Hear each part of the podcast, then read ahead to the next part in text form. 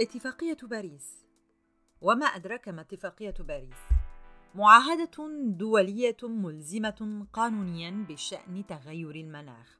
من قبل 196 طرفا في باريس في 12 ديسمبر 2015 دخلت حيز التنفيذ في 4 نوفمبر 2016 تم التوقيع على هذه الاتفاقية المناخية التاريخية في باريس وشرعت جميع الدول في التفكير في مشروع واحد لتحقيق الاستقرار بظاهرة الاحتباس الحراري دون 2 درجة مئوية أو حتى 1.5 درجة مئوية قبل الثورة الصناعية. ولكن السؤال هل هي فعلا هذه القمة التي فتحت الباب للتفكير بمشروع واحد للبيئة كما قال لوران فابيوس الذي هو الوزير الفرنسي السابق الذي كان مسؤولا عن هذه القمة من ناحية الحكومة الفرنسية أنها مسمار صغير لكنه كان قادرا على فعل أشياء كثيرة. وهل هي بنفس الوقت؟ كما قالت الناشطة البيئية السويدية الشابة جريتا على مواقع التواصل الاجتماعي بأنها وعود فارغة نسير دائما في اتجاه خاطئ. هل هي كذلك؟ من الصعب أن نقول أنها ربما كانت فقط اجتماعا أو اتفاقية حبر على ورق فقد وضعت هذه الاتفاقية تحولا اقتصاديا واجتماعيا كبيرا وكانت علامة فارقة في العملية المتعددة الأطراف لمكافحة تغير المناخ لأول مرة وجد اتفاق ملزم لجميع الدول حول قضية مشتركة للقيام بجهود طموحة لمكافحة تغير المناخ والتكيف مع آثاره. تطلب أكثر من عشرة أيام من المناقشة والحوار لجميع الدول لكي يتم الاتفاق على بعض البنود. منها أنه يجب على البلدان المتقدمة أن تأخذ زمام المبادرة تقدم المساعدة المالية للبلدان الأقل حظا والأكثر ضعفا وتشجع المساهمات الطوعية من الأطراف الأخرى لأول مرة.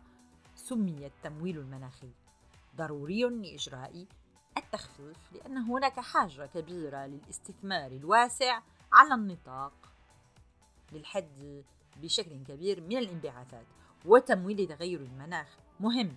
بنفس القدر للتكيف مثل الموارد المالية الكبيرة. تحدث أيضا هذا الاتفاق عن رؤية تحقيق كاملة لتطوير التكنولوجيا ونقلها لتحسين القدرة على الصمود في وجه تغير المناخ وتقليل انبعاثات غازات الدفيئة. وضع أيضا إطارا تقنيا لتوفير التوجيه العام لآلية التكنولوجيا ونقلها التي تعمل بشكل جيد. هذه الآلية تعمل على تسريع تطوير التكنولوجيا ونقلها من خلال سياسة مخططة محلية ووطنية ودولية. لقد تحدث أيضا عن بناء القدرات لأنه أدرك أنه لا تمتلك جميع البلدان النامية القدرة الكافية للتعامل مع التحديات العديدة التي يفرضها تغير المناخ فهو السبب أن في اتفاقية باريس هناك نقطة مهمة وكبيرة عن بناء القدرات المناخية للبلدان النامية ودعت جميع البلدان المتقدمة لتعزيز الدعم لأنشطة بناء القدرات في البلدان النامية. الرغم أن هناك حاجة ماسة لتوسيع نطاق العمل بشأن تغير المناخ على نطاق واسع لتحقيق أهداف اتفاقية باريس ولكن خلال السنوات التي انقضت يمكن أن نبدأ الآن إلى ظهور بعض الحلول منخفضة الكربون وأسواق جديدة أيضا في البلدان والمناطق والمدن والشركات التي تستطيع أن تضع إلى حد ما أهدافا محايدة للكربون. أصبحت هناك بعض الحلول وبعض الاستراتيجيات الوطنية والمحلية لحلول خالية من الكربون والقادرة على المنافسة في القطاعات الاقتصادية لهذه الانبعاثات. لكن السؤال اليوم هل نحن نسير في الاتجاه الصحيح بعد إنهاء هذه الاتفاقية وقمم المناخ التي تتوالى؟ وهل اليوم نستطيع الوصول إلى 1.5 درجة مئوية أو 2 درجة مئوية قبل الثورة الصناعية أم أن الوقت قد فات؟ ربما هناك العمل والمزيد من التفكير في بعض هذه البنود لوضعها قيد العمل وقيد التنفيذ.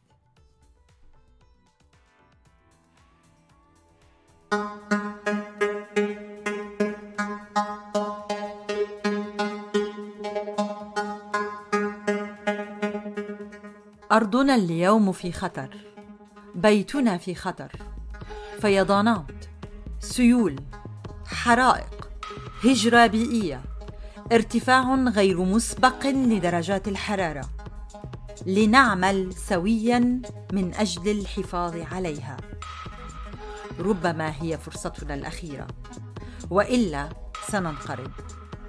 كونوا معنا في حلقات الثقافة البيئية الخضراء من باريس. إعداد وتقديم دكتور شادن دياب.